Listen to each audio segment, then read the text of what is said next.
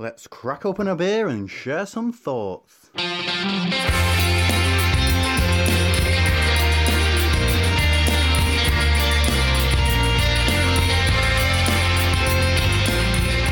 Welcome to Opinions, and we're back in your ears once again. The beer is in the glass and we're in the end game now, aren't we, Martin? We are indeed. We are indeed, but as is our way of doing it, with beer. Always with beer, mate. This is the final us show. It's just you and I tonight, three beers and a lot of fun with the rantometer. Yes, I'm looking forward to that. But we do have the first beer in the glass. It is from a brewery we've featured before. It's also from a brewery who had no idea they were going to be featured until we told them.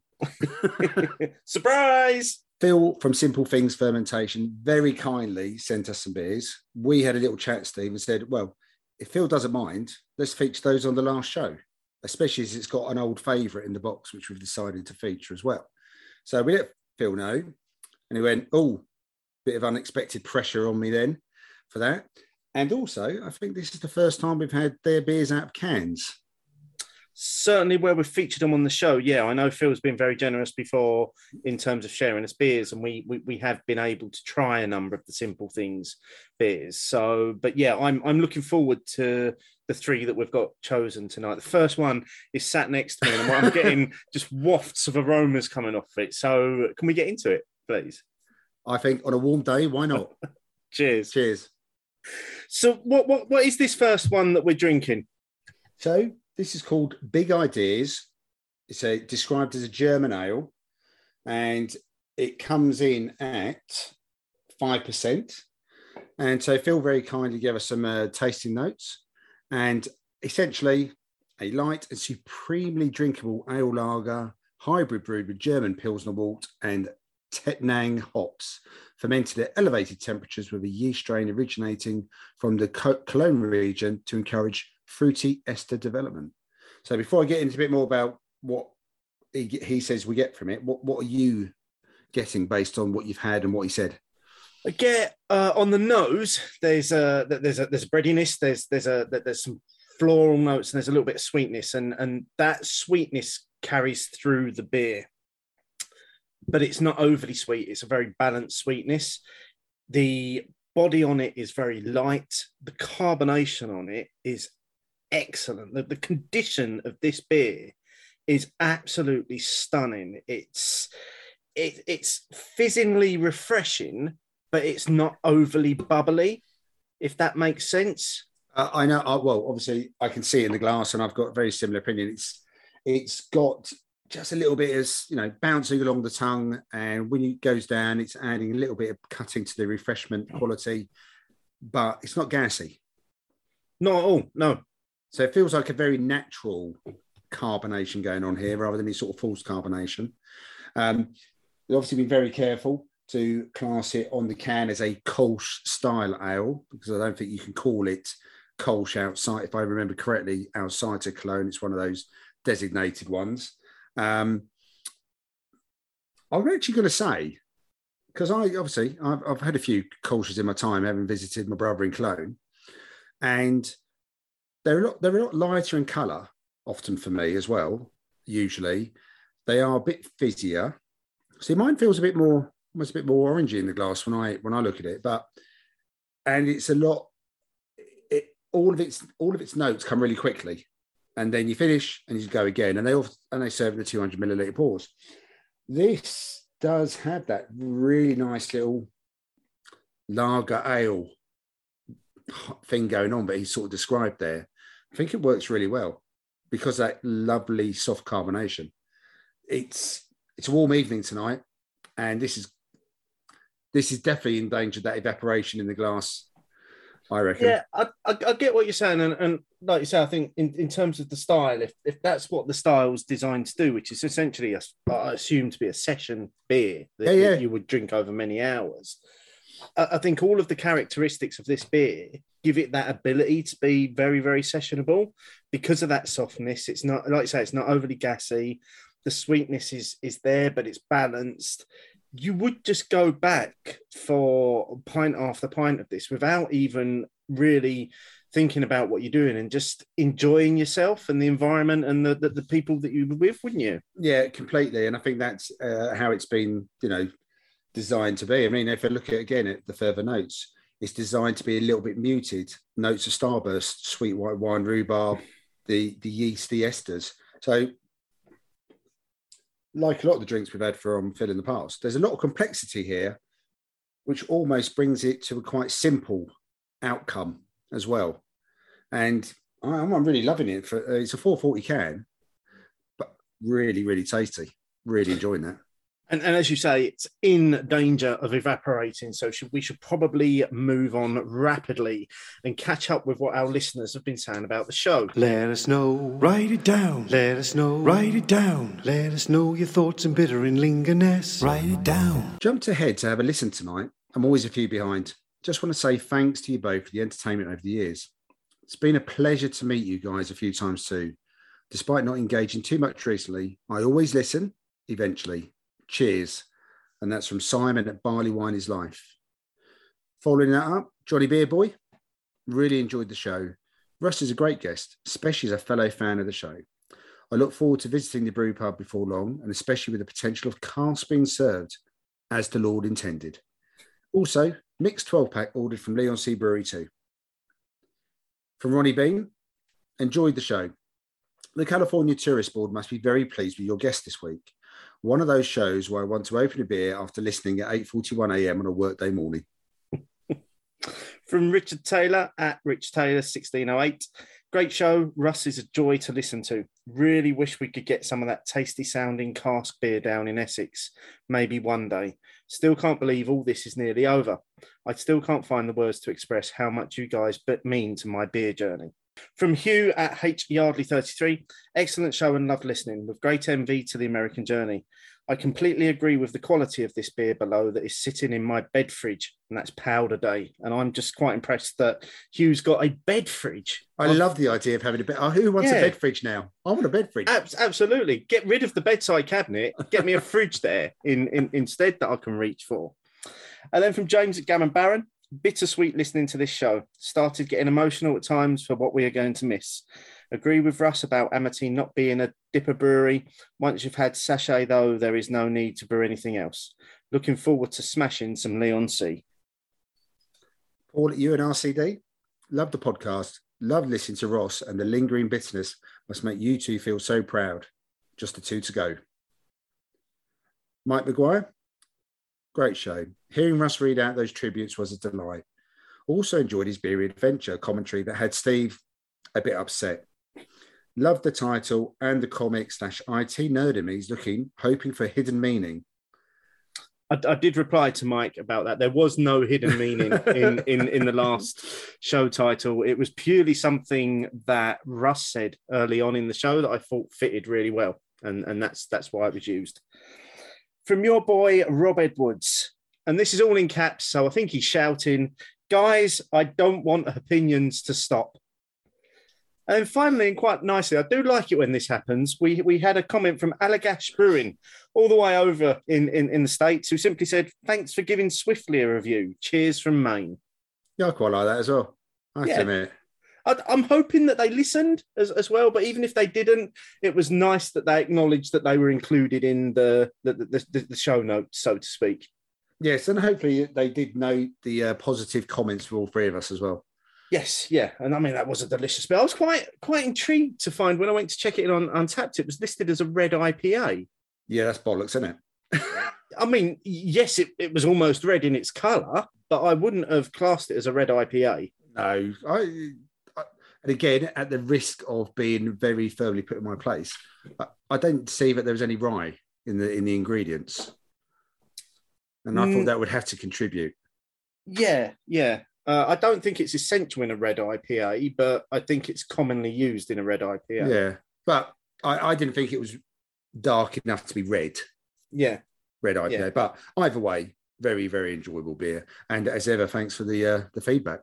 Yeah, it's been some great feedback this week. And obviously we did drop a surprise little bonus episode as well, where we got very, very excited about having the first taste of Undisputed Era, and we've not had the time to include any of the feedback from that little snippet in this show. So thanks to everybody who listened to that as well, and thank you as always for sharing your opinions with us. Keep using that hashtag and keep letting us know what you think of the show.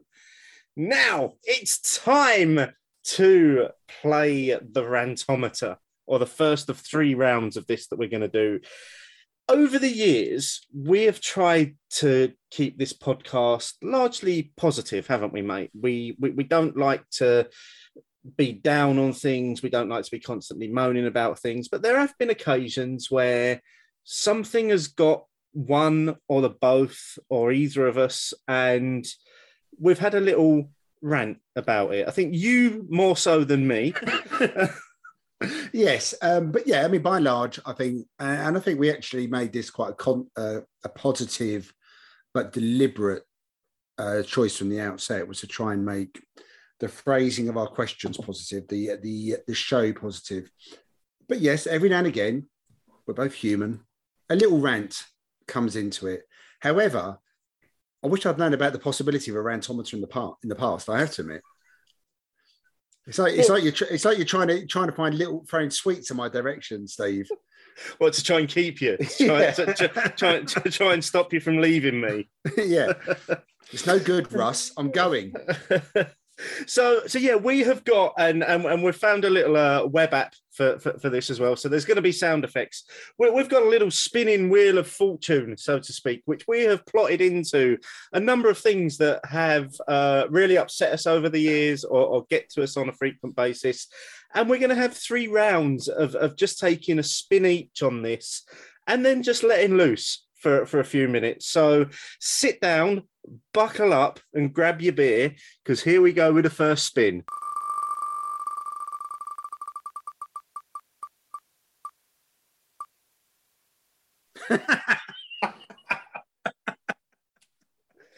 Oh, okay. Should I go then?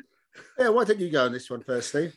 Okay, so the first thing it's landed on is mild. Now, I think listeners are quite well versed with how I feel about mild. I've never been a fan of this particular style of beer. It does nothing for me. But the thing that's really got me about it, particularly over the last few months, has been all the hype and FOMO around mild being the next biggest thing, the next great thing. Every brewery has saved or reinvented mild, and God's sake, it's not even that good a beer.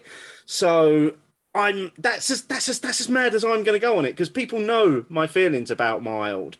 I'm not sure if you've got anything to add to this one though, because I think you don't mind it, do you? Yeah, I haven't got any rants on this one. I'm quite if I find a nice one, I enjoy it, and like all other beers, if I don't find one, I don't like. But it's not a style I avoid. Nice, easy one to start off with. Then let's give the wheel a spin again and see what we get this time.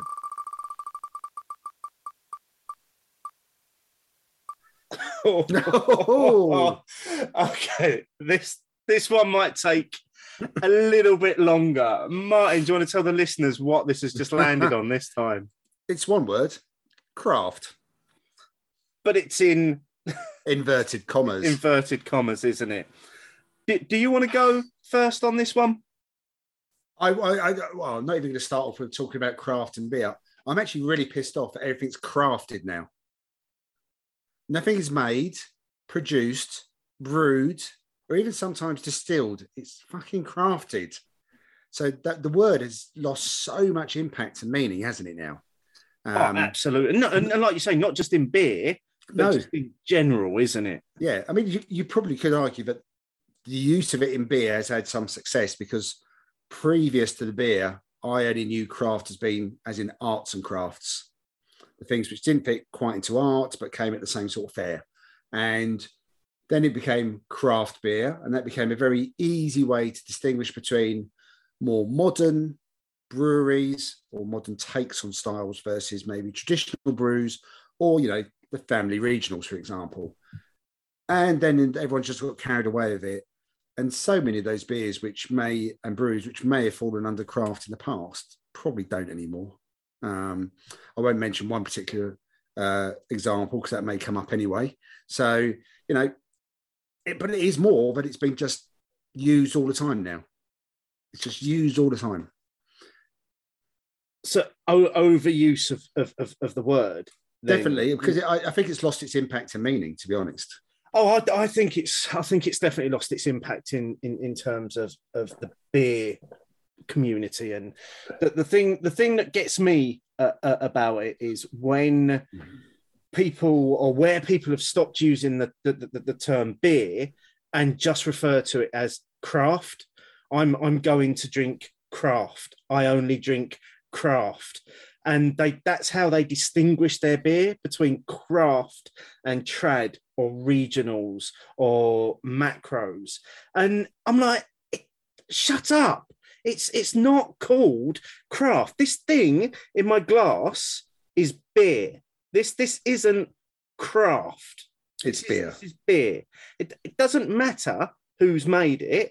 You know, we're very lucky to have a beer from a brewery that we've worked with a number of times that we happen to like their beer, and they produce very, very good beer. But it's not called craft, it's beer. And I just, fuck's sake, stop using craft as a way of defining your beer choices, because that's not what it is. Yeah, no, I'd agree on that. I mean, I've heard it used less, but I've definitely heard people distinguish between trad and craft. And also, there isn't, I think we even tried defining this before, didn't we, Steve? Or asking people to provide what their thoughts were on it, what the definition of it was. And it really does mean a lot of things to a lot of people, rather than it being a very clear definition as well. That's why we had no clear definition in the UK, because nobody could agree on what the definition would be. Yeah. So I think in the early days, it served a purpose. But I think the beer scene is so wide and varied now, but it's really hard and unfair at times to pigeonhole one direction or the other as well. Yeah. I mean, personally, you know, and another thing that gets me is when, you know, going back to people calling it craft instead of beer, and that definition between trad and regional. We both are massive fans of Adnams. They produce beers that we love, but they often get pigeonholed as being too trad. They're not craft enough. Does that mean their beer's no good? No, absolutely not. So stop using it as a way of defining beer, because you're just making yourselves look like dicks. Yeah. And I would entirely agree with you. And again, it's a good example, and I think it's probably one we've used before. But I don't think it's not just punters. I think there are bars that like to distinguish themselves as that. There's breweries that want to distinguish themselves as that. Make good beer first, and then see how other people find it, and go from there. We should probably finish the first round of the Rantometer there. Nice positive finish there, Martin. Thanks for that. We're going to dip in and out of the Rantometer throughout the evening and have a little bit of fun. Let's get some final thoughts on the Big Ideas German Ale from Simple Things Fermentations. Well, it finished. It went pretty quickly. Really, really nicely crafted ale, I think, as well. You twat. And do you know what? What did you say earlier? You just carry on going back and having more? Spot on. Yeah. That's almost, we were just joking about definitions, but that's almost a definition of a session beer. Yeah, I suppose percentage-wise, For a lot of people, and arguably for us as well, it could be dangerous, but 5% is probably on that cusp, session, not session. But in terms of its pintability, I would say that quite happily you would go back and have some more, because I think it had such a nice soft mouthfeel, but enough refreshing carbonation to it, as well as some nice subtle aromas and flavour, but just sort of put everything in there that you really wanted as a session beer, but just a little bit of a twist on it with the German style of it. Really, really good. Yeah, I loved it. There's nothing more I can add to that, mate. I think you've summed that up nicely. It's just a really balanced, really tasty, enjoyable beer. Do you want to know what's next, Steve? Yes, please. IPA. Excellent, because that's not the most featured style on this podcast, is it? It's not the thing that we always default to. Now, I am looking forward to this for a couple of reasons. One, it's an IPA, so why wouldn't I? Amarillo, Simcoe, and Citra all feature here, Steve. Oh, I don't want it. I'm not interested. Not interested in anymore. I don't want none of those old-fashioned hops. I just want all the hype hops. We need to get into this because this aroma is smelling really good, actually. Really looking forward to this. Oh, let's do it then. Cheers. Cheers. God, Phil knows how to brew a beer, doesn't he? What do you mean brew? We've already discussed this, Steve. Sorry, Phil knows how to craft a beer, doesn't he? He knows how to artisanally craft a beer. He's got juicy, fruity, soft and smooth. I might as well just leave it there. I mean, but... You can't really add much more to that, can you? Just a little bit of dryness towards the end as well. Really nice. But isn't this the first beer he's used Citra? Yeah, on the notes that he sent through, he said he's always been quite hesitant to use Citra because he didn't want to be seen as simply jumping on the bandwagon. Yeah, and I would say with arguably the styles he's done over the years, that would be a very hard one to level at him, to be honest, and the way he does the beers. But it's got a little bit of sweetness, bit of citrus, lovely mix of the Simcoe and the Citra as well. I mean, he says it's a light haze, but that's a really faint haze, isn't it?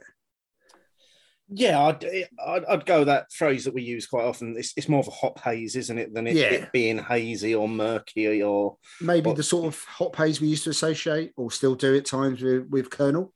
Yeah, that's exactly where I was going to go next and say it looks like a Kernel beer. And I think the thing that I've just noticed that's quite interesting, and it's on all three of the cans that we're drinking tonight, is that they can condition their beers as well. So that might be adding to how good the condition has been so far in the two beers that we've tried. 6.8% though. Dangerous. Very, very dangerous. We should, again... Crack on, but maybe try and be a little bit more responsible with our drinking on this one. Let's have a look at what we've been up to recently, because I know you seem to have been here, there and everywhere. I've had a couple of little beery adventures as well, but let's have a little bit of a roundup in terms of, for the last time, mate, let's beery talk about our beery adventures. That's very true. You mean does that mean if I don't share them in the future, I haven't done them? Possibly, although you seem to be booking up stuff left, right and centre, and I'm pretty sure one of the reasons that you cited wanting to leave this podcast was because you wanted to temper down your drinking a little bit. Well, that's bullshit, isn't it? No. We can come back to that. Or maybe we'll just save that for the last show when I'm drinking like 12% beer or something. Right, so... A little while ago, Craftwork, a little bar in Southend, a couple of years old, they had a round corner tap takeover, which I think it was you who actually informed me of that, Steve. So I thought I'd take a little wander into Southend and have some Craftwork beers on tap. Combi was there in the evening with the customary pork pies and Stilton cheese, and met up with one of my old bosses, and again, enjoyed some of their beers. Hot Day, the Frisbee Lager, like that, 4.2%, mate. If we're talking about crushable and easy drinking, that one definitely works for me. The Frisbee, it's a really nice lager. But then I stupidly went, oh yeah, I'll have the Baltic Porter. And for whatever reason, I keep forgetting it's 8.2%. Oh, the underwater song. Yeah, and guess what measure I had it in? I'm going to go for 2/3. You had a pint, didn't you? Yes, I had a pint. Idiot. Yes. there's no other, and that's where I'm stopping about that particular beer adventure. Before we get to the next one, I need to give a shout out to a beer I tried when I was just meeting up with my son in Chelmsford. It wasn't a drinking day, it was just a bit of a lunchtime catch up. But while I was waiting for him, as is customary, I decided to pop into the ale house, and they had a 6 Degrees North cask beer on. Now, not something I've had before. And the only time I think we've been lucky enough to have 6 Degrees North is when they've come through to us, Steve. Mm-hmm. It's called Echelon. It's an American pale ale, 3.8%. Absolutely bloody stunning. Bags of aroma and flavour. No, it was still piney. It was full, hoppy, cask beer.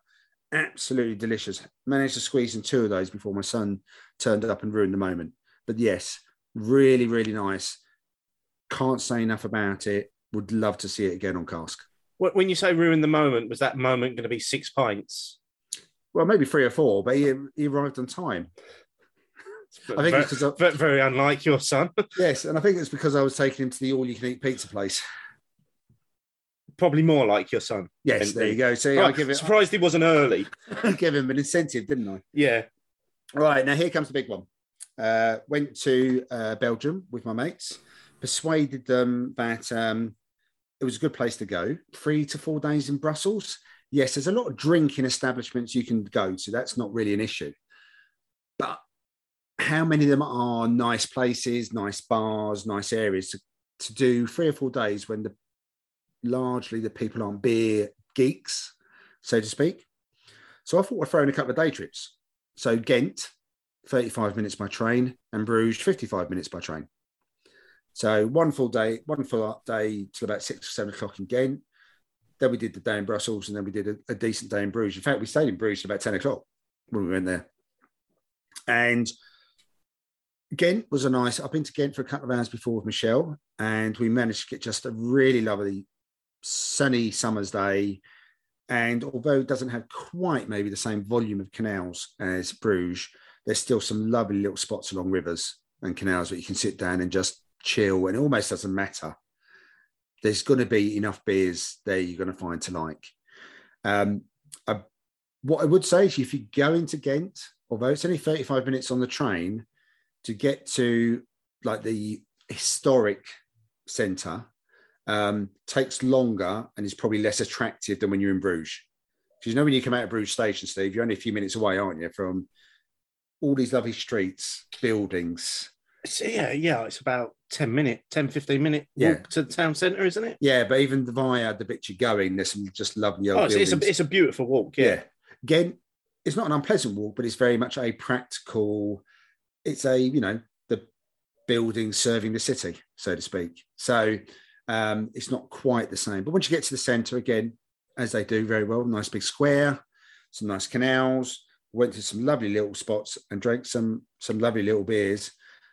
But my little moment, and I just wish one of my mates actually listened to this. It was the last place. It was on the way back to the station. We just sat down outside on the high street, and I ordered Bonvo.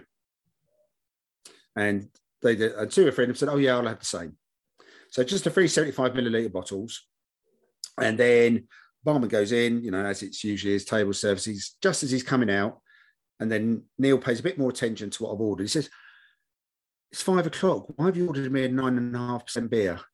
And the timing could not have been better because the barman started pouring it and said, "Because it's one of the best beers in the world."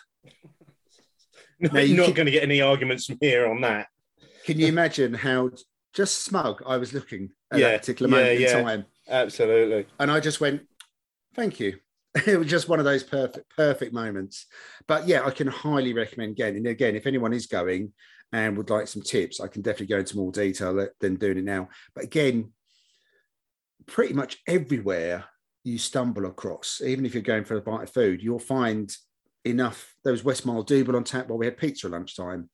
The place beside that, while we were deciding where we were going to go for lunch, I had a draft Brugeotte. So it almost feels like you never have to go too far, if that makes sense. So, yeah, some lovely, lovely little spots. Well, the only thing I want to mention about going to in Brussels was that I managed to get to Cantillon as the doors opened, and I still wasn't the first one in there, which fucked me right off, I can tell you. But people were queuing for the shop, so I was the first one to get to the bar. So I'm taking that. Yeah, there's honour in that, isn't there? Yeah, I'm taking that. My mate, two of the 6 came with us.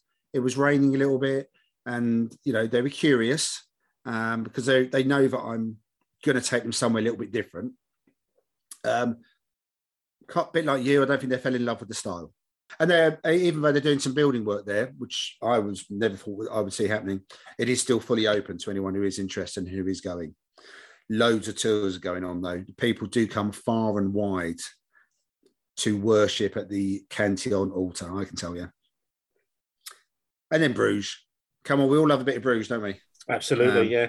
Strange enough, one or two of my mates didn't really have any sort of advanced picture in their head of what Bruges might be like. Because I've just got it in my head that everyone sort of knows it's this quite quaint, medieval type feel city, which, it's called a city, but it's, it feels like a large town. And, even if they haven't seen much about it, they may have seen a film where it's featured in it and they know the square. But I did have a few comments saying, oh, this is a lot nicer than I thought it was going to be. And I was thinking, okay, that wasn't what I was expecting. Yeah. So what did you think it was going to be? Yeah. So, Steve, where do you reckon I went to first? It's customary to go to the Gare, isn't it, as your first stop? Well, yes. Main reason, because you need to be able to get in there straight away as well. So go around the corner of the square and take them down an alleyway. I've already taken down a few alleyways in a few places we've been to already. And there's no signs still. And there's a door with just 7 letters. The Gare beside it, and I could feel my mates looking at the back of me, so I turned around. Trust me, it will open at 11:30. Thinking, do not let me down. Do not let me down. Yeah, thinking it better. Yeah. And yes, they did. We got a table for 5 by one of the little windows, so that was good for us. And then they started to think about what they might want to drink, and I went, whoa, hold on there. I've already ordered. I sorted out the beers. And then told them it was 11% once they were halfway through it. And they all still loved the beer before and after I told them about the 11% bit. And within 10 minutes, there was no seating left downstairs. That was it. It was already full. So, I mean, it was a Saturday. It was quite a nice day, but still. And again, it's one of those moments where my mates were going, oh, this is quite quaint. And then they start looking around and realising that actually, Martin wasn't the only person who knew about this place. There's loads of other people turning up who want to sit in this place and drink the same beer and have a little bowl of diced cheese. Yeah, I was having a conversation about it with someone. I was saying that it's not generally one of those places that turns up when you do a search on Bruges, on places to go, or even if you dig a little bit deeper and read some of the beer guides to Bruges, it's always quite a way down on people's lists, or it doesn't appear at all. But once you've actually come across it, or once somebody's recommended it to you and said you have to go there, it then becomes almost the stuff of legend, doesn't it? Yeah. Yeah, but it almost feels wrong then not to visit. Yeah. Once you've been. I mean, it hasn't got the most extensive beer list in comparison to a vast number of other places, not just in Belgium, but just in Bruges. Maybe that's part of it. I think it's just a wonderful little place to rock up. So simple, their offerings. Lovely. And the Gare House beer was absolutely delightful. Then we went round to Gambrinus. Then we went to the Du Valerium, the Grand Beer Cafe, the one which overlooks the square. Has it got the biggest choice of Belgian beers? No, because it is, it's owned by a big brewery. Has it got one of the best views of the square? If you can get an outside seat, then yes, definitely. You can see all of the square, like 2 stories up, buy a flight of free beers, and still do a decent selection of the styles across those 3 beers. That was definitely one of my mates' favourite spots. Definitely. They loved that. Then went to Bruges Bertie. Had to go there. Got there for 4:00. And I'm not sure if I was the first one in then either. I'm still not sure if I've made it in first, because there is always other people there for 4:00. And again, a lovely spot for anyone who's been there before. Simple offering. In terms of food, toasted cheese sandwiches all round, but a lovely extensive beer list and just a friendly, welcoming place, I find. And then went to somewhere I hadn't been to before, which is at the back of a hotel called Cafe Rose Red. all of indoors was packed, but outside, lovely little courtyard, table for six, job done, courtyard, and then everyone else started sitting outside as well. We were the first ones to sit outside. Lovely little spot. Mm. Could have stayed there longer if it hadn't been for the actual return necessity for a return train. Absolutely fabulous. And to round off my beery adventures, my last set of shared beery adventures, I popped up to that little-known northern city Leeds at the weekend, probably for about 30 hours in total, and met up with one Mr. Gavin Barron and Gareth Barrel-Aged Leeds on the Friday evening. And unfortunately, they suggested meeting the Banker's Cat. The obvious place to meet, really, isn't it? Yeah, damn. But then I did go somewhere I hadn't been before, Brown Hill, which is the Little Leeds Beer House as it once was. So that was very nice. Had a pint of Cloud Water's next iteration of Saving Cask beer, which I have to admit I was really nervous about when it got poured. It was actually a whole lot better in flavour and aroma and mouthfeel than it looked. You would not have enjoyed the look of it, Steve. But then they had an elusive dark beer, Road to Darkness, and then we had a drink from New Barns while we were in there. So again, nice little selection while we were in there. Went to North Bar for one, which I think it was the first night of their 25th anniversary celebrations. 25 years that place has been going. And then we finished off by having a drink at White Locks. Because again, there's places when you go back, you almost need to go back to again, don't you? Yeah, it's funny you say that, because with the exception of the Banker's Cat, which wasn't there when I used to be in Leeds with work, that used to essentially be my after-work beer route. It'd be Little Leeds Beer House or Brown Hill as it is now, the North Bar and White Locks. You don't really need much else. You know what you said before, the stuff of legends. Yeah. Especially North Bar and White Locks. I think we should probably, at that point now, we should probably just acknowledge the North Bar and their anniversary, because 25 years is a long time, and they're widely acknowledged as being one of the first, and despite the fact that we've just berated this word, they're widely acknowledged as being one of the first craft beer bars in the UK, one of the original pioneers of bringing craft beers, particularly from America, but then also then finding UK breweries that were that kind of first wave of independent breweries. Their Belgian beer selection has always been extensive, to say the least. And I think we should probably take a moment just to acknowledge to have been doing that for 25 years successfully. Well done, North Bar. Yeah, I think we'll raise a cheers to North Bar. Absolutely. And cheers. And hopefully to another 25 years as well. And then I went over to Amity the next day in Farsley, not far from Pudsey. Got the train to New Pudsey and just had a lovely little walk from New Pudsey to Farsley. You know, just going down the hill, lovely big brick buildings, hill backdrop, and then into the Sunnybank Mills. Got there about 11:30, so I caught up with Russ before they started. Again, bumped into Combi, Brew York were there. Chris Hall was working the stands with Kirkstall as well.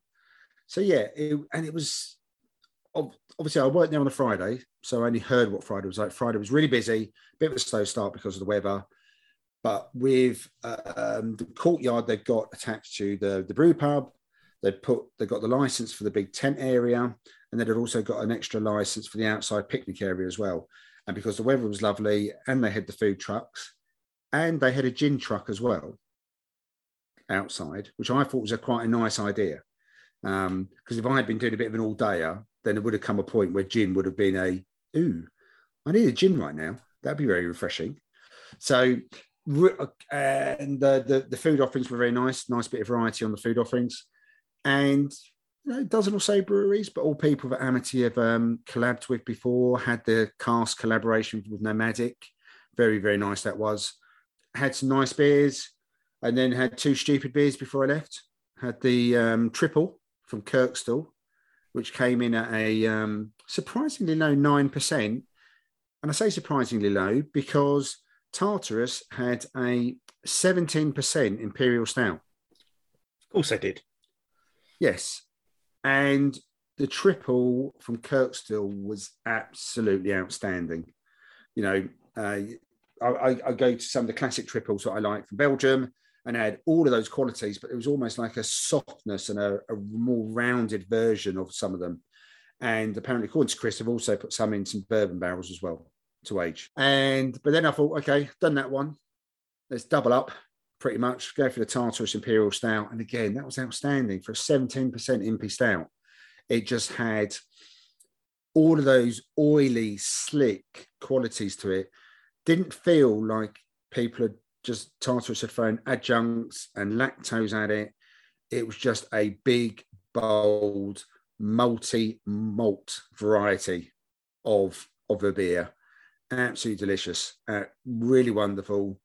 Lovely feel to the Amity Fest. I'm assuming that seems to have been a very successful 3 days. It probably won't be the only time it'll happen. And it's Amity, Brew Pub and Farsley. It's definitely worth a visit. Having done all of that though, I thought, I know what I'll do. I'll go into 2 more beers before I get on the train. Because friend of the show, Paul, can I get a pee, was in Leeds for the weekend, ironically to meet up with, on the Saturday night, Chris Hall, who also, I think, was building up to the 17% stout before he met up with Paul. So lucky Paul got to meet 2 people in one day who had 17% Impy Stout. And just popped into Blunderbuss where they were having a bite to eat. And again, you know, if that's your food, if that's the food you like, then it's very hard to beat a restaurant which has the food you like and that beer offering. And only be about 3 minutes walk from the station as well. So, and there endeth my beery adventures, Steve. Final beer adventures, mate. Final beer adventures. Well, I think for the podcast. I think I've gone out on a high. I think you have. Absolutely. You've gone out all guns a-blazing there. If you're going to do it properly. I mean, if you're going to do it properly, mate. That's what I say. Yeah. I mean, mine are a mere shadow in comparison to what you've been up to. They really are. I'm going to start off with a bit of a catch-up on my 50 Beers for 50 Years project, because obviously I when I started that project, I had ambitions of that finishing in a podcast, but that's now not going to be a case. So I shall continue with the project, but where I'm up to right now, I'm 40 beers in. So sorry, I'm loving you call this a project now. It is a project. I don't know if that's how you started off by calling it. It's a project. It's essentially the subtext of it is Project Cellar Clear. That was the that was the original aim for it. But what seems to have happened is my cellar hasn't got any emptier. So I've either been continuing to add to it as I've been taking things out of it, or what seems to have also happened is that I've actually subbed in quite a few beers as we've gone through the process. Yeah, I'm going to say that I reckon you definitely subbed in some beers, especially when you've been out places. Yeah. So for instance, when we were on the summer sesh, the barley wine that we had, I was like, "Wow, this will do. This is this week's 50 beers for 50 years." So that can be done. But yeah, I'm 40 beers in now, so I've got 10 more to go. Some recent real standouts that have come out. 2 beers from 2019. So the 2019 variant of the Bourbon County Stout from Goose Island was tasting absolutely stunning when I had it. It was really smooth. The vanilla sweetness that was coming through on it was really muted, and it was warming, but it wasn't boozy. And I feel like I've what's that, 3 years old now, feel like I've really hit the right age on that one to have tasted it, because it went fairly quickly as well. And Bourbon County Stout isn't a low ABV, that's like 15.2%, so it did go fairly quickly, but I thoroughly enjoyed that. Another from 2019 was 2019 Bonvo that I had in the cellar as well, which I enjoyed with Emma for her birthday, because Em's a big fan of Bonvo as well. We had that, and that was just tasting stunning as always. And I can't wait to go back to Bruges in September and drink it in bars wherever I can find it, basically, and then probably buy a suitcase to bring as much of it as I can back home. There's definitely worse plans to have, Steve. Yeah, I know, right?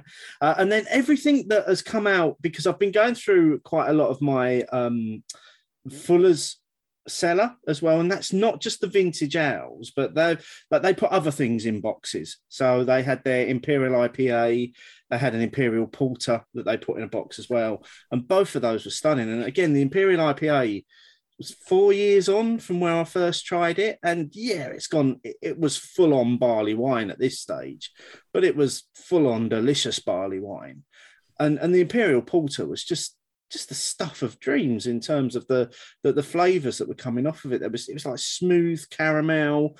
There were hints of chocolate. There was a little bit of roastedness and finish. Again, there's no adjuncts or anything gone into that. That's just really, really skillful brewing to create those flavours. So I've enjoyed those few beers recently.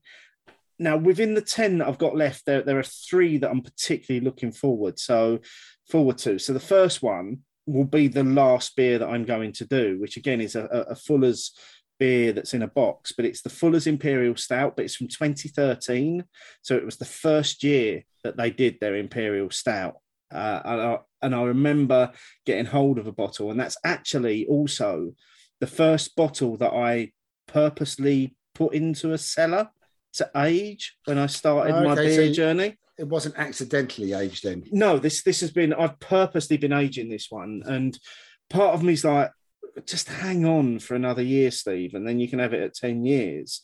But also there's another part of me that's saying, I saw some recent vertical tastings of the Fuller's Imperial Stout, and a lot of people suggesting that once they go past 5 years, they're dropping off a little bit. So I'm going to stick with it, and I'm going to do that. That will be the last beer that I do as part of this project. No, so that is beer number 50. You've counted this right. That is okay? It's on a spreadsheet, and it's on line 51, because obviously you've got headers. Line 51, Fuller's Imperial Stout. Okay. The other two, one of them I'm going to do again around 4 years to the day when we first did it, and that's the Tint Meadow, but the batch one that Danny got for us when she visited the brewery. So I'm going the brewery, the monastery. Excuse me. But I'm going to do that around the 4 year mark of when we first did that podcast, which is in August. So I'm really looking forward to going back to that particular version of Tint Meadow. Are you going to play some soothing bird song in the background while you drink it? I think I'm going to have to. I think I'm really going to have to crank up the fake bird song. Yeah, I think that's the only way to do it, mate. Yeah, that's the only way you can ever enjoy that beer. And then the last one, and this is one that I am really looking forward to, but I'm going to absolutely butcher the pronunciation on this. It's called, I can't even say it because it's Irish. It's Mearru Bourbon Barrel Aged Imperial Red Ale from the White Hag. Now that's part of that. You know, we invested in that barrel aging crowdfunder. It's one of the bottles that came out the very first batches of that. And again, that's about 4 years old. And I'm really looking forward. I've got that one saved because Wayne and Janice are coming over to the UK in the summer. And I know they're staying with you, and they're coming to stay with me as well. So I've kind of got that one put to one side for when they're here as well to enjoy with them. So those are the real highlights that I've got, the ones that are really jumping out at me. I've got some fantastic other beers to drink in the last 10 as well, but those are the ones that I'm most looking forward to getting to. No, it's not a bad start. I mean, the ones you've dotted around that I'm sure are still going to be good. I mean, we're into the final 10. So we are, but the cellar's still not emptying, mate. So I'm going to have to find another project after this to continue to clear that cellar. Now, other than just drinking or trying to drink through my cellar, I've had a couple of trips out as well. I went to Bury St Edmunds. We were going to a wedding reception in the evening. And as you do, we got there at lunchtime and thought, let's go out drinking in town before we go to the wedding reception. Now, people will make the association very, very quickly that Bury St Edmunds is the home of where Green King are based. And I'm very proud to say that I didn't have a single Green King beer while we were drinking in town. But what I did stumble across was... Sorry, question though. Go on. Have you had a Green King beer in Bury before? No. Why would I? Do you think they're bad beers? I've never really found one that I like. See, I would almost, I mean, I have had, I did the Green King tour, so I went over to the tasting afterwards. I mean, you should have one. At some point, you should have a Green King beer, maybe Abbott Reserve or something, if you can find it. Well, it's likely that I'm going to be going back to Bury because they've recently just, the Bottle Shop Beautiful Beers have recently just opened up a Belgian beer bar called Vespers, which is drinking, and they've got about 12 lines. And of those 12 lines, 8 of them are Belgian beers. And it looks nice. I saw a couple of pictures. Looks nice. We were really hoping that was going to be open, but we were 2 weeks too early. But I did manage, my first pint in Bury St Edmunds was from another Suffolk brewery because I managed to find Ghost Ship somewhere, and I had that as my first beer. Cool. That was good going in Green King country. Yeah, I was very surprised to find an Adnams in Green King country because you would not find a Green King beer in Southwold. No, I mean, I think Bury probably has more pubs and stuff, but still, well done. Yeah. What was the pub? It was simply called the Tavern, which was like, it was a cross between quite a modern bar, but then they had sort of a bit of a restaurant at the back that was more like, I suppose, kind of like a pizza restaurant more than anything. I did enjoy the Ghost Ship. It went down very, very well. The 2 pints of it that I think I had. Okay. Did you find anywhere else in Bury St Edmunds worth having a drink? 2 places actually, and surprised by both of them because the first one was a brew pub called the Old Cannon, which actually had all of its brewing equipment on show in the pub, and they literally brew their own range of beers that are then all served on cask in the pub. A lovely little, quite a quaint place. Also has accommodation on site as well. Does B&B. But to see all the brew kit just there, kind of open in the drinking area, it was quite surprising, really. And I think some of it was maybe for show because it was very, very shiny and very clean, and it didn't look like it had been brewed on in a long time. So maybe they've got some more modern, and it was quite old looking as well. So maybe they've got quite modern equipment out the back where you can't see it. But yeah, brew pub called the Old Cannon. And then the second one, again, it was almost like a brew pub.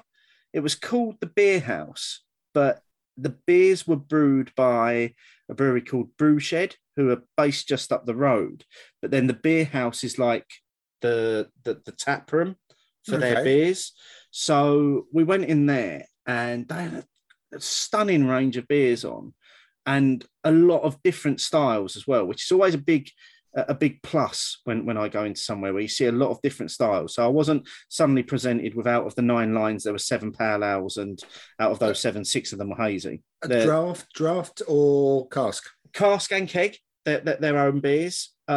Interestingly, and I think there's some sort of tie in there somewhere because they had all their own cask lines, all their own keg lines, and then they had Stella and Mahal, is it, as their lager offers? Yes. So I'm guessing that they're tied in, and the agreement that they've got is those would be the 2 tied lines, and then they could serve their own beer separately to that. If it pays the way and keeps some punters in, while you've got a group of 6 or 7, 2 of them only want the lagers, and everything else is the house offerings. It works. Yeah. The Mahal's like the it's almost like the Spanish version of the Prava, isn't it? Yeah, yeah. Although while we were in there, I didn't see anyone go for those because most of the people were drinking the brew shed beers that were on offer. We did a couple of flights because they had flights as well, and I do love it when you, like you said, when you're in Bruges, it's good to get a flight because you can try a lot of different things without having too much liquid. But I think you're right. I mean that sounds like Bury St Edmunds has come on a little bit since. Well, obviously, I used to live in Colchester. Bury is that much closer, isn't it? Much more accessible. Just quickly drive. You can either go up the A14 or you can go up through Sudbury. And I have been there a few times. The only other beers I found other than Green King was St Peter's. Previously, I didn't find any of those in anywhere. Like I say, I think the Beer House was an absolute find. It's literally less than a 5-minute walk from the station as well. It's like the closest pub to the station. Oh, even better. In Bury. And there were one beer in particular. It was called Insomnia Stout. It was a coffee stout, and I was all over it. It was delicious. It was so tasty. Yeah. So my final beer adventure. Em and I went out yesterday afternoon for a few beers with some friends. And before I tell you where I went, I mean, you know where I went, and I think probably a lot of the listeners know where I went as well. I just want to read you my beer list from yesterday. So I had Cask Ghost Ship, Cask Broadside, Cask Yakima Gold, Cask Landlord. I then had two lefts, and I finished on a Camden Pale. Now, this was in Wivenhoe in Essex, which is a large village, would we say? Yeah, certainly not a town, is it? I would say it would struggle to throw itself as under the bus of a called a town. Yeah, so it's on the river, a few miles outside of Colchester. It's quite easy to get to, but that beer list, I was very, very happy with those beers yesterday afternoon, and particularly the cask beers. Every single one of them was in tip-top condition. And particularly even more so the two Adnams beers that I had. Now, the Ghost Ship was more bitter than I ever remember Ghost Ship being. So I'm not sure whether something was up with my palate, or whether there's been a slight tweak to the recipe of Ghost Ship, or whether it's just the way that they kept it. But it was tasting banging. But all of the cask offerings were spot on. Not a single one of them threw a sparkler. All served with a nice, fluffy white head. Not one of those horrible bubbly heads that you get, but a decent head. They held themselves all the way down the glass. The lacing was perfect. And I just looked back at that list last night, and I was like, you know what? 10 years ago, when we started this podcast, I would have been thrilled to have had a day out on that sort of list of beers. Even 6 years ago, when you and I started this, you would have struggled to have had that sort of selection in a small Essex village. Well, there's only one place I would have gone in Wivenhoe, would have been the Black Boy. Yeah, well, we went there. And they had, that's where I had the Yakima Gold, but they also had Cloudwater on keg in there. They used to have Kernel every now and again, so that's not a surprise for Blackboard. But yeah, like you say, let's just go back to your previous beer adventure in Bury. If you take out those two pubs which had their either the brew pub in there, the brew kit in there, or the brew kit up the road, you would have struggled. I would have struggled to find that an equivalent to that list that I had yesterday, yes. So, yes, I agree. But I think what's also pertinent is that, and, we've spoken about how to pour the beer. I think both you and I agree about there's one pour, which is pretty much a definite no-no. But you described how beer can be if looked after, served correctly, not been obsessed about getting up to the top of the glass, because you are in the South. At the time of drinking, time of recording, you were in the South, and that also has an impact on it as well. So it can be done. Well, interestingly, there were some funny looks from our friends when we had the left, because the left was served in proper left glasses as well.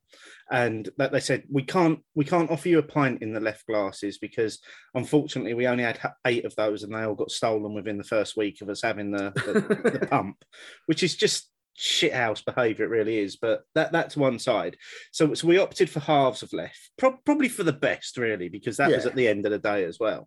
And they poured them properly, and nice tight white head on them. But obviously, by the time we got 4 of those back from the bar to the end of the garden, the head had started to dissipate a little bit. And our friends looked at it and was like, "Well, I haven't got a full glass," and I was like, "Look at the line on the side of the glass." And they were like, "Oh, I've actually got more than half a pint."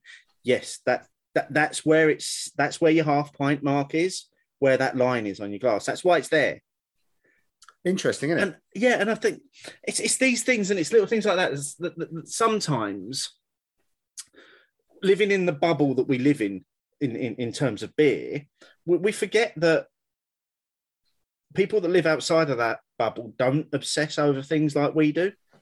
Well, or they obsess over different things. Yes, because they were going, almost, I've got a short measure. Yeah. Because they were just judging it on the size of the glass, which comes back to my thing about, I don't necessarily want my glass full up with liquid. The same as Guinness have brought out those cans, which are what, 30 millilitres short of a pint. So when you put it into your pint glass at home, there's enough room for the head, as you would get when you're out. I've got no problem with that. But I tell you what, when I first started drinking, I did have a problem. It's crazy, isn't it? Because I've been programmed, and this is partly camera as well, that I was missing out on something. Yes, I was missing out on flavour and aroma, you fuckers. Yeah, because there's so much in that head. Why do you think the fucking Belgians make sure there's a huge head on your beer? Exactly. Their beers are designed that way. Yes. This is quite a nice segue into the next rantometer section of the show, Steve. Shall we fire it up again? I mean, I'm done with my final beer adventures there. But I will just say that actually the day we had out in Wivenhoe yesterday was lovely. Really enjoyed it. And like I say, I was more than thrilled with that selection of beers that I managed to have. Let's hit the button and let's choose something to rant about. Really excited this time. Ooh. Okay, so this is an interesting one. So this is simply headed up as stupid glassware. Now, I think this could encompass all manner of sins, but I think personally for me, it's me having my issues with these ridiculous fucking glasses that don't have a stem. Yeah, you've got a real... Is this because of the glass or because these are the glasses typically that have an Iceman pour? Maybe it's a little bit of both. Maybe it's because they don't have a stem. Maybe it's also because they're associated with the ridiculousness that is the Iceman pour or the hazy, murky beers that I generally don't tend to go for. But also, I just don't like them. As a beer glass, I don't like them. I think they're a perfectly fine wine glass if you want to go down the route of having a stemless wine glass. But personally, as a beer glass, I like a stemmed glass, or I like a pint glass. I don't like a stupid fucking stubby little thing that just looks stupid when you fill it with beer. I'll be honest, I don't mind them. I don't mind them for wine either these days. But is that the only glass you don't like? I mean, we know what my least favourite is, the half-pint conicals. Oh, yeah. They're pointless. They're actually ridiculous, those things. They look ridiculous. They look like someone's given you a third of a beer. Yeah, yeah. Are there any other glasses I don't like? I get what we're trying to do with beer festivals, because I saw the glass that you had at the Amity Fest, and I was like, yeah, it's a lovely glass, but it's wholly impractical. That one, it was a lovely looking glass, but and sorry, Russ, I didn't want to take a chance. I did leave it. The stem felt too long for me to safely negotiate said travel. So I did leave it. Conicals for me. I think the Iceman pour in any glass makes the glass look dreadful anyway. And I know this is a bit of a branded thing, but I'd rather places didn't have branded glassware if it didn't match up at all. And again, this is probably just that thing about going to Belgium, where somehow they managed to make the glassware match up with the beers pretty much all the time. I feel like you're taking a slight detour on the topic here, but that's fine. You're allowed to. But yeah, that's a real bugbear of mine. If you've got a branded glass, don't serve me the wrong beer in it. Yeah, I've had Stella in a Guinness glass before. And I was just about to say that. Don't give me Stella in a Guinness glass, and likewise, don't give me Guinness in a Stella glass. Yeah, I think that's actually worse. Especially seeing as the Stella glass is attenuated and the Guinness would be flying everywhere out the top of it. But yeah, if you've got branded glassware, use the right glassware for the right beer. Let's do something else. Let's have another rant about another subject here. And it looks like, oh, yes, this is a favourite of yours, isn't it, mate? Oh, no. No, it moved. Oh, it moved at the last minute. Yeah. Oh, that's disappointing. I was really hoping it was going to land on the one before it. There's still time. What we had come up there is something that I actually did just mention of while we're talking about my beer adventures, is the lack of variety on a beer board. And I think this is something that's come up a fair bit recently for me. Certainly, I think back to my trip to York and also on the first day of the summer sesh. And that's if you've got the ability to serve 8 lines of beer, I don't need 7 pale ales that are all hazy and juicy and then a lager. What I need is a range of styles of beer, please. You can put 4 pale ales on, but maybe give me an IPA, maybe give me a stout, maybe give me a porter, a saison, throw a sour on there, just something for a bit of variety. Why put all of your eggs in a single basket and just offer the same thing over and over and over again? Couldn't agree more. I'm not saying you got 8 taps, you have to have 8 different styles, because you know who you're selling to, but you are then stopping maybe some people from wanting to drink there at all. Yeah. Well, again, let me go back to that beer house place in Bury. There were 7 keg lines. There was a pale ale, there was an IPA, there was a hazy IPA, and it was stated as such. There was a saison, there was the coffee stout, there was a black IPA, and then there was your lager option. 7 different styles. You know, that reminds me of when we started on Saturday in summer session at Burning Soul. Yes, yeah. There was something for everyone. Yeah, that's how it felt. And yeah, I know we're talking about Glasshouse as the first place, lovely venue, had a really nice time, but there came a point where I just needed a non-pale style of beer. I couldn't believe it wasn't. I literally had to wait until Saturday morning to get a stout. It's not difficult. You know, if you've got, seriously, I know you've got to go with what your market wants, but sometimes I'm not sure your market needs 8 lines of hazy pale ales. I would have even had a bloody Guinness if that out. I would have. But then we had the option to, mate, didn't we, when we went to the Colemore Tap? But what did we do? Yeah, we drank Jaipur. Yeah, but that's different. I know. That's the law. We'll be back for one final round of the Rantometer shortly. Let's get some final thoughts on the IPA from Simple Things Fermentations. Now, that does tell you it's a bit bigger than the first beer. I think just the depth of flavour, the mouthfeel, highly resinous qualities, they're all there. This is, and I'm pretty certain he hasn't described it as such, but it's a West Coast IPA, in my opinion. It is, but there's a little bit of juiciness to it. So I'm not going to say it's like full-on mountain style.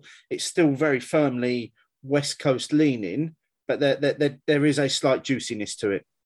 Okay, yeah, I'll give you that. I mean, there was definitely plenty of fruit, but still, it was a DDH, IPA, hop haze, bags going on. Still got all those fruit flavours in my mouth at the moment as well. Yeah, well, I think they are soon going to be cleared out when we get on to the final beer that we're going to be enjoying from Simple Things, which is a beer we've had before, isn't it? It is indeed. And I'm very much looking forward to this one again. But we have only had it from the bottle. Again, we are having it from the can. It is the Seasonals Foreign Extra Stout, which is very close to the terminology Guinness used for their foreign export stout, I believe. Yeah, very much looking forward to this. I should get mine cracked open because I think you're ahead of me here. Yeah, well, you know what I'm just going to say, because I have just poured that, but maybe this is one that should have gone on the Rantometer, because it's something that does happen quite a lot when we're recording, but hasn't happened tonight. These cans aren't overfilled, and God, if I'm not fed up opening a can and it going everywhere because there's too much liquid in it, and fucking exploding cans as well from commercial breweries. But yes, which I would say is partly due to also being overfull. Mate, that one is on the Rantometer, so you might get to come back to that. Ooh, I should pay more attention to what was on the randometers. You should. So we've got the foreign export stout, 7%, is it? And as we said, we have had this before from the bottle, but this is obviously a canned version. Once again, can conditioned, 440 mils. It looks as black as treacle in the glass. You cannot even get a light through that. I just want to dive in. Cheers. Yep. What I would have given for that turning up on that Friday. Now, I was going to say exactly the same thing. This is exactly what I needed on that Friday evening, was something like this. Do you know what? Although it's obviously got, it's had, you know, I think they said it's got molasses added. Sweetness is really muted. The first thing I get is that sort of dry Irish stout feel to it.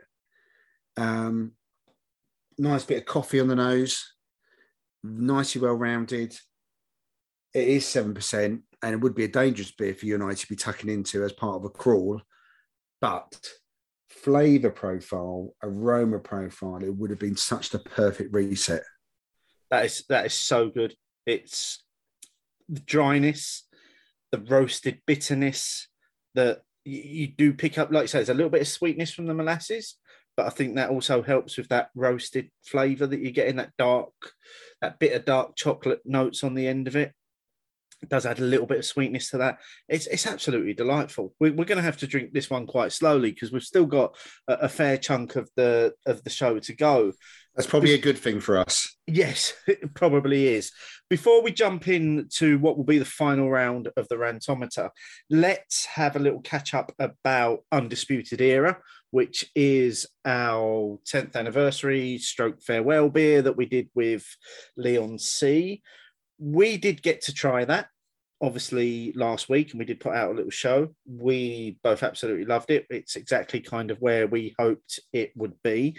It's now available to buy from Leon C Brewery. There'll be links in the show notes to where you can get it. You can get the mixed case of 12 with 6 Undisputed Eras and then 6 other Leon C beers, or you can just buy multiples of Undisputed Era if you want to. You can still use the code Beer O'Clock Show for free shipping. So if you have already ordered some and you've tried it and you love it, get in and order some more before Martin and I hoover up whatever's left at the brewery. We are also doing a farewell party, which we mentioned briefly on the short show that we did last week. This is going to be taking place. Where else would it be taking place other than at our spiritual home, the Victorian in Colchester, on Thursday, the 28th of July. I know that's a tough ask to get a lot of our listeners to Colchester on a Thursday night. Martin and I are going to be there. We're going to be drinking Undisputed Era. It's going to be available on both Cask and Keg that evening. So one of the, I think the only place that has both dispense methods on at the same time. Yeah. If you are free and you are so inclined and you want to come down and say farewell to the podcast, we will be there doing our best to drink as many pints out of those casks and kegs as possible, won't we? It will be a fairly much similar modus operandi to what we had when Red Danson was available, just a percentage and a half less. So we may last longer. We may last a little bit longer, yeah. And the final piece of news on Undisputed Era as well is that it has been ordered for the Great British Beer Festival. So Camera have actually placed an order for a cask of Undisputed Era to go to the Great British Beer Festival. We're not sure whether it's actually going to make it on, or when it's going to be on, or where it's going to be. But the fact that the beer that we were involved in brewing is going to be on at the Great British Beer Festival, regardless of what you think of Camera and or that festival, I'm thrilled with that. Yeah, I was quite surprised when Matt told us, to be honest. It's, you know, got to be stronger generally than a lot of the other cask offerings that will be there as well. I know that the last time I did go to the beer festival at Olympia, 17 or 18, there was definitely a lot more beer pulled through the hand pumps, if not all of them these days, rather than a more typical Camera beer festival. So hopefully anyone who does go there, who does get to try it, will get to try it in the best way possible. And if not, we won't be toasting your check-in on Untapped. That's all I'm going to say. I'd also love to hear from anybody. If you are going to the Great British Beer Festival and you see it on, let us know what it's tasting like. Yeah, post the pictures, let us know. Even if you don't use Untapped, just share your experience with us. We would be curious. Yeah, we'd love to know. For the last time then, let's do two more spins of this rantometer and see what it brings up for us.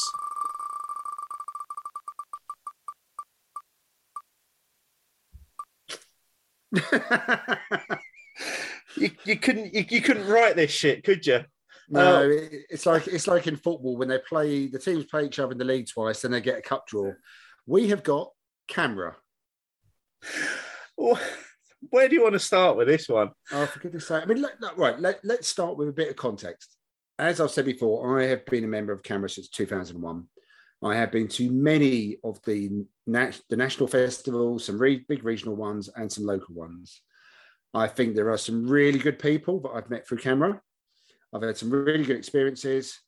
However, fuck me, gravity dispense pour really doesn't work in most of the places. They don't know how to look after them, over-vented. Also, they have definitely had a troubled past and checkered past with their version of diversity and inclusion. And then recently, they decided to tackle the big issue of the day for hospitality and drinkers by insisting that we go back to having a crown on the glass so everyone knows they've got their full 568 millilitres of liquid. Now, whether you think that's important or not, is that what Camera should really be fighting for right here, right now, in 2022, after 2 years of the pandemic, and when hospitality is facing a staffing crisis and rising costs and people watching their pennies? No, fuck should they. I will just also add that obviously you forgot the one where they celebrated the pandemic by putting the COVID virus on a glass. I had willfully blocked that out, Steve. Oh, I haven't. That really got me. That was the worst move that they've ever decided to make in terms of trying to be relevant. Yeah, so, well, definitely ill-judged. Wasn't that to be part of their do your beer festival at home thing? The virtual Great British Beer Festival. Yeah. But just coming back to the important point you made there, yes, absolutely. I believe Camera, as we are in 2022, should be focusing on what they can do to save and support pubs to continue being what they are. Not worrying about so much beer festivals or making sure you've got the right glass so you get your full feel. Support the pubs, because if we don't have the pubs, you've got nowhere to serve the beers. Well, you've got nowhere to serve the beers. The breweries are going to start closing. Yeah, real ale. If you got nowhere to serve them, breweries are going to start closing. It's as simple as that. We've already seen so many breweries close this year, and yes, there are rising costs and the pandemic and a whole host of things, but Camera's priorities right now are in the wrong place. And they simply need to sort their shit out.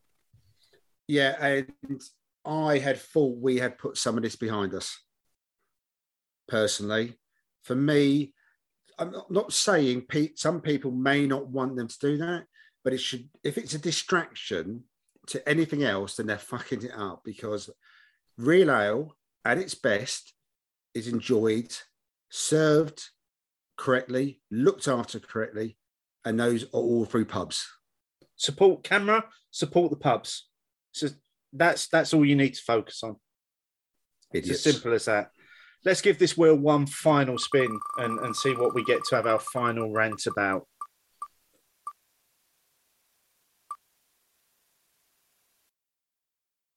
And it's another one for me more than it is you, really. And this is the whole standing at the bar and drinking at the bar thing.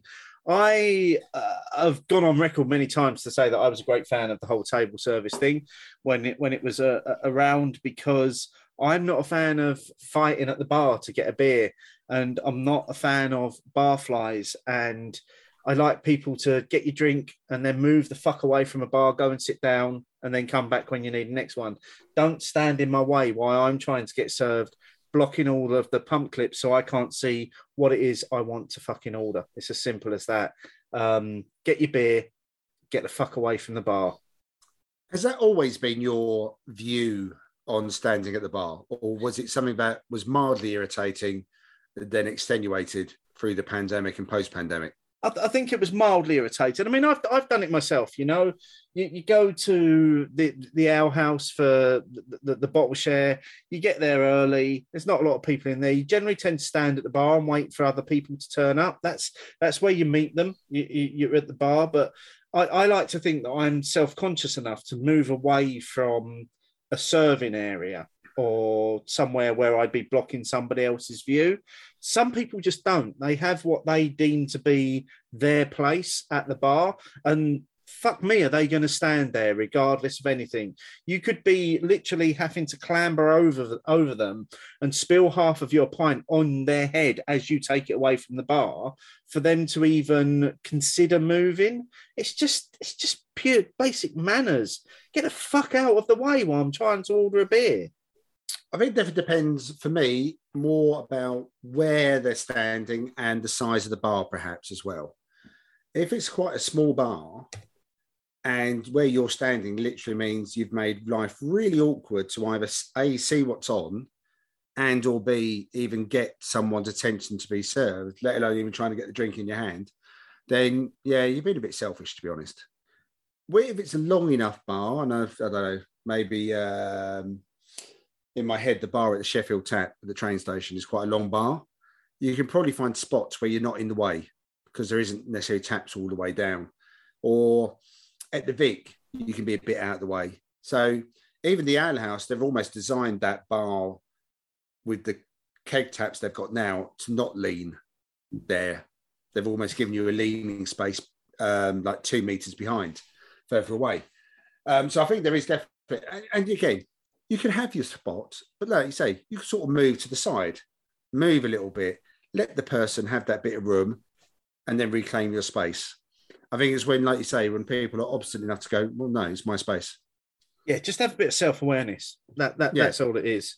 You could say that a lot. And, you know, given what's happened over the last 2 years, one had hoped there was a little bit more of it, but I'm not sure that exists. No, sometimes I feel like people have got more selfish. Yeah, because we can go back to normal now. Wherever the fuck normal was, even if it came all walks and all, let's just go back to it. Exactly. Now, there were a number of things on the rantometer that we didn't get to. We have mentioned a couple of them. Exploding cans, adjuncts, the overuse of lactose in everything. One of your pet hates, which is actually displaying your bar opening times, either on the pub's website or on social media. And we did have another one on there, which was the Scottish brewery that shall not be named. They were on there as well. And it would have been quite interesting if that had come up, because I think there would have been quite the rant in there. But we did also ask some of our listeners, and well, we actually asked Twitter in general, what gets their goat about beer. And we've got just a couple that we want to read out, which are what we feel are the most pertinent responses that we got from that. So first of all, from the Owl Lady at the Owl Lady, and this was also echoed by the Manchi at the Pine and Seven, which was basically snobbery. Let people drink what they want, however they want to. You do you and let others be. Hard to argue against anything there, but Danny, I mean, that's a beautiful mantra, actually, yes. Isn't it? Yeah. Yeah. And I'm sure there are times when I could have done better in that respect, or the thought has crossed my mind. I try to be better than that. And if I see someone else almost doing it who's part of my group at the time, so it doesn't matter what they're drinking. They're drinking. We could probably, to some extent, be accused of that tonight with our rantometer. I'm sure some of the things on there other people enjoy doing. So actually, who are we to judge, really? No, true. Although I think I would like to say we were doing it more from our own perspective and likes and dislikes. But the old lady's mantra could apply to quite a lot of things, not just drink, to be honest. It's quite a lot of life. Yes. Then there was a one which from Chris Clough at Nine Squirrels Brew. Here's one. Why are so many breweries obsessed with brewing the same beer styles as one another? A market flooded with lagers is every bit as boring as a market flooded with neepers. Interesting one, because I have to admit, I'm not feeling the market is flooded with lagers, for example, in terms of if we take macro out of the equation.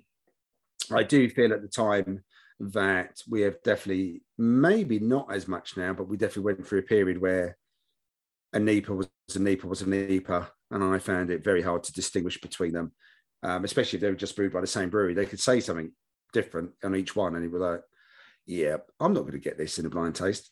Whereas I've been welcoming over the last few years some more the modern breweries brewing a few of the lagers, but I do take the point. But equally, there's a finite number of styles, isn't there? There is, but it's also a tough one because it's every brewery is their own individual business, and they all want a piece of the market. And if what the market wants is NEPAs or lagers or black IPAs or saisons, then everyone's going to brew that thing, aren't they? Because they want their piece of the market. And I think there are some breweries that stand out as, I suppose, kind of bucking that trend a little bit, and they're like, no, we're going to specialise in this or that. So, you know, obviously there are a number of breweries that we know that have chosen to specialise in lager, Utopian, yep, Braybrook, Lost and Grounded to a certain extent, just being a number of those. And then you've got your likes of Torside who like to specialise in smoked beers because there's a market for that. Yeah, it's their point of differentiation, and I get that as well. So yeah, I suppose I've welcomed it because I think there's still less of them.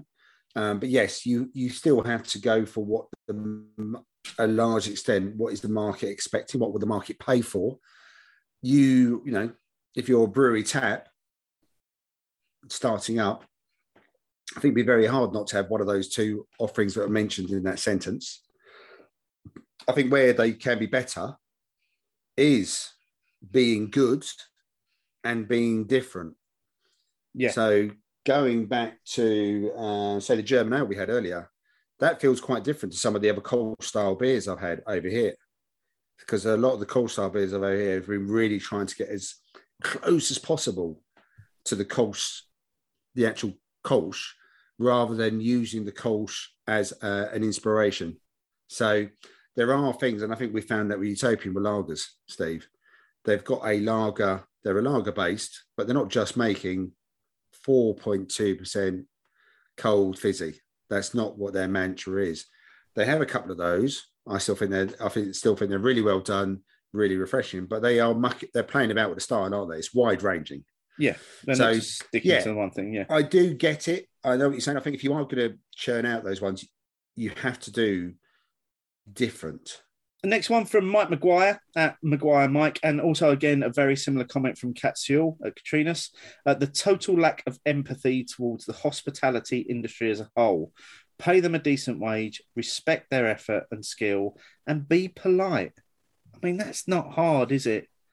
Just be nice to the people that are the other side of the bar. It's as simple as that. You know, they're serving you your beer.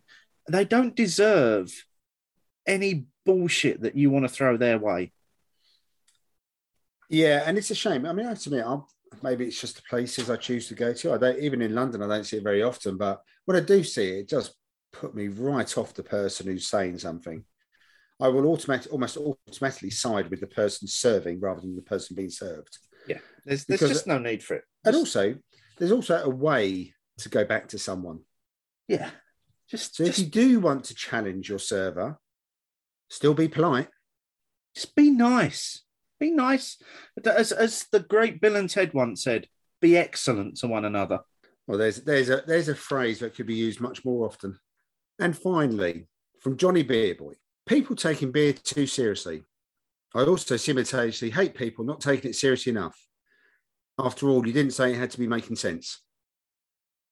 I love that. It's a great one to finish on, isn't it? I mean, you could argue that we take beer too seriously. I like to think that we're quite grounded in our views, and we always have been in terms of what we've done on the podcast. But equally, I think it goes back to what we were saying earlier on, that sometimes I think you have to appreciate that people that don't live within our bubble have a different view of beer. Exactly. And I think that might start to come out in the next section of the show, Steve. I think it will, because for the final time, and some people are going to be really pleased about never having to hear this theme again. Opinions, opinions, opinions, opinions. The best thing about beer is... Now, we wanted to finish this on a high. We wanted to go out on something really positive. Ideally, it would have been nice to have had a poll that had the most votes ever, but it didn't quite get there. But more on that in the final show, because I've got statistics for that, which I'm really looking forward to sharing. Of course you are. Again, the question was, the best thing about beer is, we gave four options: what's in the glass, where you are, who you're with, or shared experiences.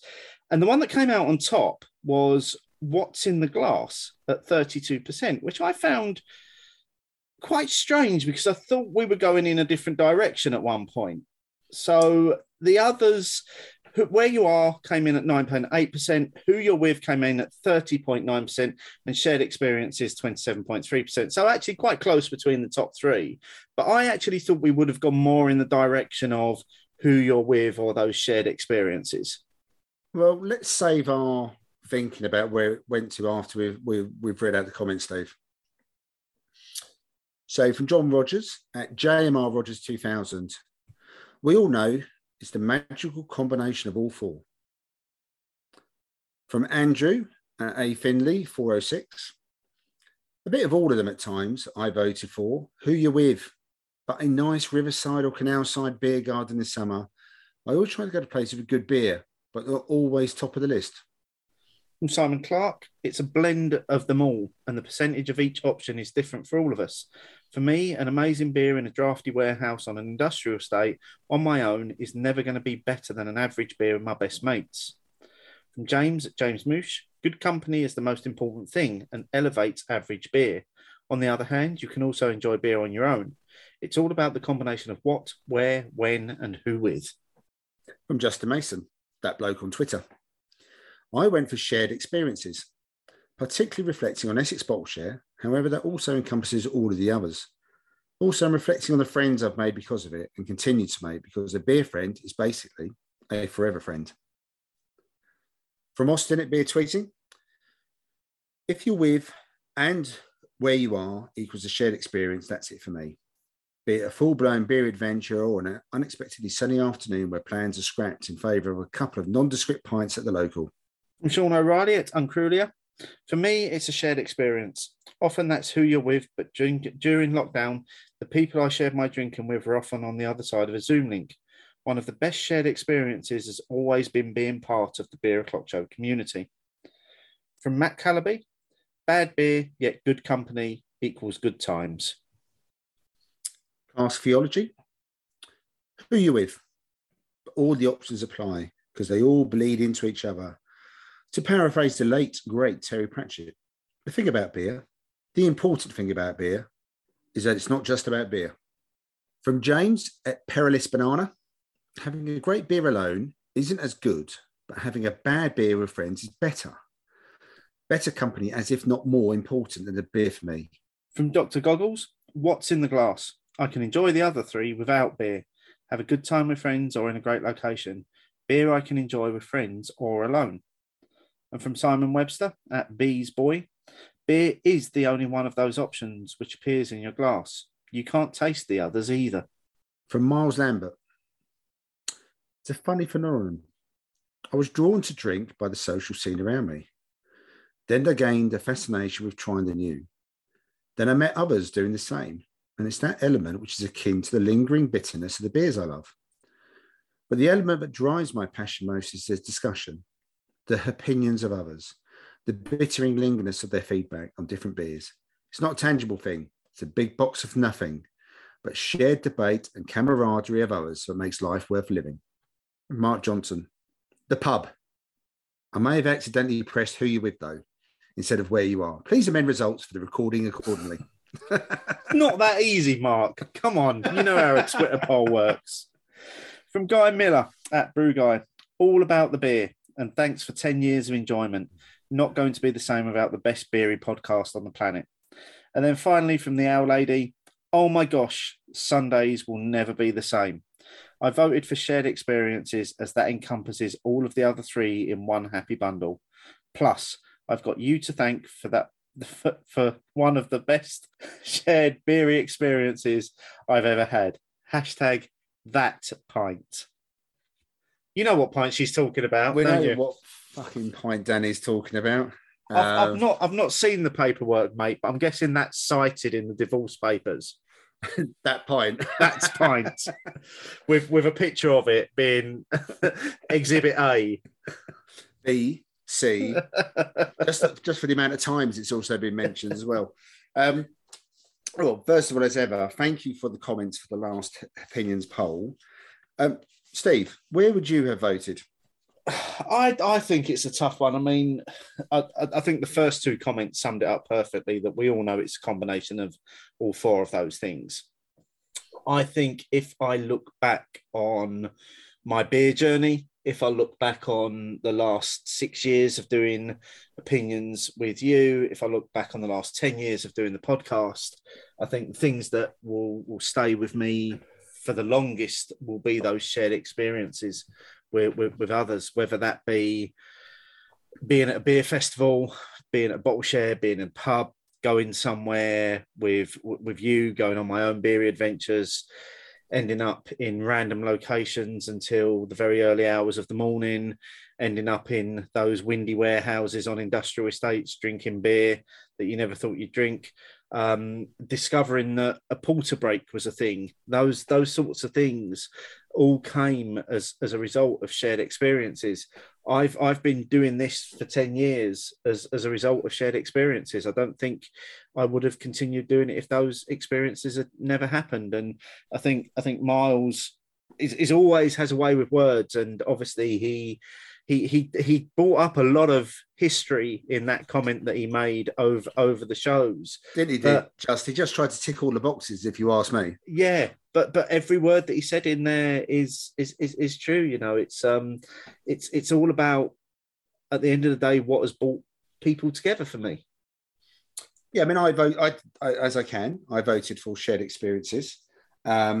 Most of the comments, it's really hard to, you know, have a negative experience with those comments, apart from one or two people, and they weren't the only ones, who said bad beer. I mean, no, if I'm paying for beer, I don't want to have bad beer still, regardless, whether I'm on my own with other people.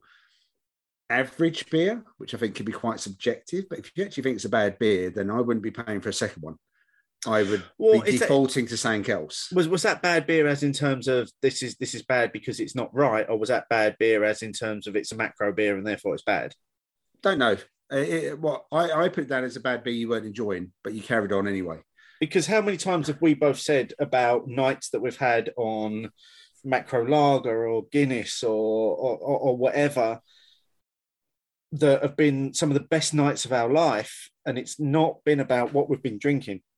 True. It's been about the experience. I still had to enjoy the drink, or maybe not be put off by it, if I'm being honest. Or I would default to a non-beery alternative. So, but no, I mean, you know, taking that aside, shared experience fairly much encompasses all of the above for me. It's definitely what this has been about. It's definitely what been doing stuff outside of the podcast has been about. You know, even the beery adventures we spoke about. I mean, I'm sitting there on my own, but there's people I know. There's people sitting down who I started talking to, who warned me not to have the Imperial Stout. So obviously I took no notice of them, as noted. Also, you know, someone who listens to the show who's not on social media came up to say hi.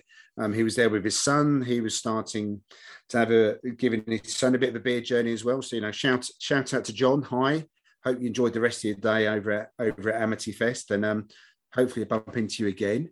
And even that, it's just lovely, you know, just for a brief moment, that shared experience again. So, yeah, I think it was a really nice poll to sort of finish off the opinions polls, the comments were all nice and positive. And it was lovely to see that people were generally, even when they were saying, you know, what's in the glass, although most of our comments didn't seem to back up the voting. Again, one of those weird things that's happened. Then, yeah, I'm quite happy. If people want to have the positive experience, it's still about the quality of the beer in the glass. I don't have a problem with that either. The where you are bit, obviously, was the one I thought would be a bit higher. Less than 10% was where people were concerned about. So it's more, it was definitely the shared experience of who you're with, what's in the glass, where the venue was seemed to matter a lot less. Yeah, but I think ultimately let's go back to the previous section that we were talking about and the mantra from Danny. You do you and let others be. You know, what you enjoy is going to be different from what somebody else enjoys, isn't it? And yes, I would echo what you say in terms of some great comments to see out the opinions polls with. There's been a lot of polls, and there's some more numbers coming in the next show for you all to look forward to on that. But we have literally just featured a snapshot of the comments tonight. I would have loved to have gone through every single comment. Some were very similar, but there were a lot of comments. And if you do want to have a look through all of them, there'll be a link in the show notes to the question. You can have a look through and you can have a look to see what everyone said. This is where I'd normally say, please keep the comments coming and use the hashtag opinions, but we won't be featuring any more of those comments because the final show is going to be a very different format to what we do normally. We've got a lot of listener interaction planned. We've got a lot of stats planned. We've got a lot of beer planned. And so this is kind of the last time. This is it now. You can't, don't use the hashtag opinions because we won't be looking for it and anymore because it's kind of over. You know, as we said at the start, we are truly in the end game now, Steve. Both podcast and beer-wise. Oh, that's what I was about to say. Oh, the bitterness on this beer at the end of it as well is just so moorish, isn't it?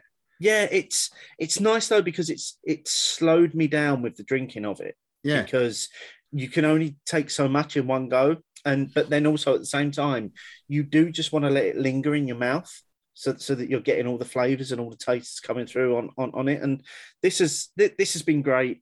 All of the beers tonight from Simple Things Fermentations have been great. And we are really, really grateful to Phil for not just sending us these beers that he didn't know were going to appear on this show, but for sending us all the beers that we've got to try from him over the last couple of years. It has truly been our pleasure to try these beers. And if you are looking for a new smaller brewery to support, then give Simple Things a shout. We'll put a link in the show notes to where you can buy their beers. The three we've tried tonight are stunning. They would be the first three in my basket if I was doing an order. What is coming up on the next show? You pretty much alluded it to, Steve. We've got stats, we've got spreadsheets, we've got a shed load of beer, but above all else, listeners. The listeners are joining us on Zoom. Generally paired up, we are going to have a fantastic time talking to you, the listeners. 10-minute slots. Steve's got this all mapped out and planned. Please do not cock up any of his planning. Please, I can't cope with that on the last show. Really can't wait for that one, Steve.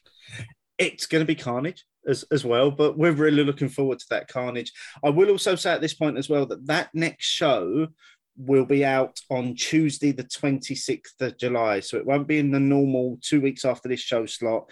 It's going to be on Tuesday, the 26th of July. And the reason for that is because that's 10 years to the date from the first Beer O'Clock show. So it seemed only right to put the show out on that day. So look out for it then. Thank you once more to our listeners for joining us.